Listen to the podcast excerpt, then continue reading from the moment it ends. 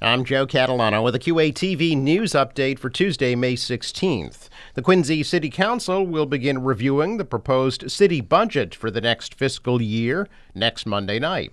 Mayor Thomas Koch presented the FY 2024 spending plan to the council last night, reflecting a moderate increase in spending, mostly for negotiated pay raises and making payments on the $475 million bond that the city took to pay off pension obligations.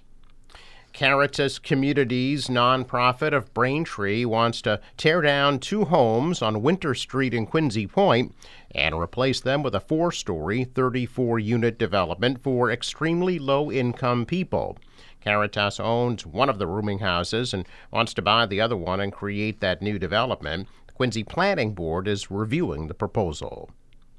Over 700 participants recently raised over $120,000 during Interfaith Social Services of Quincy's annual Stop the Stigma Road Race.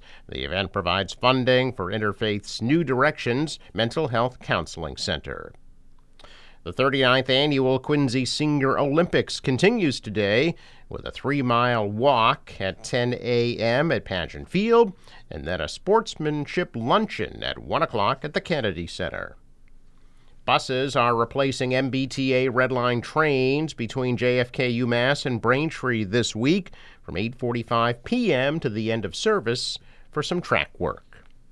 I'm Joe Catalano with a QATV news update for Tuesday, May 16th.